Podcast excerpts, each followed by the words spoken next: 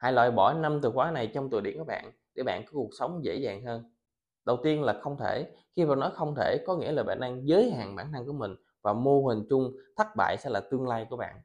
Thứ hai đó là không biết. Khi mà nói không biết tức là tư duy của bạn đã đóng lại và bạn không muốn suy nghĩ thêm về vấn đề đó, làm cho vấn đề trở nên khó khăn và khó giải quyết hơn. Thứ ba là tôi biết rồi. Tương tự như là không biết. Tôi biết rồi tức là bạn không muốn tiếp nhận thêm những thông tin từ bên ngoài và mọi thứ trở nên gói gắm và khó giải quyết hơn bao giờ hết. Thứ tư, đó là từ nhân sau từ nhân thường là những cái lời biện minh và thay vì biện minh, chúng ta hãy đặt câu hỏi đó là làm như thế nào để có thể làm tốt hơn và mọi mọi thứ sẽ được giải quyết một cách dễ dàng hơn. Thứ năm, đó là từ cố. Một là bạn làm, hai là không làm. Đừng cố để mất thời gian và cuối cùng bạn vẫn bị thất bại.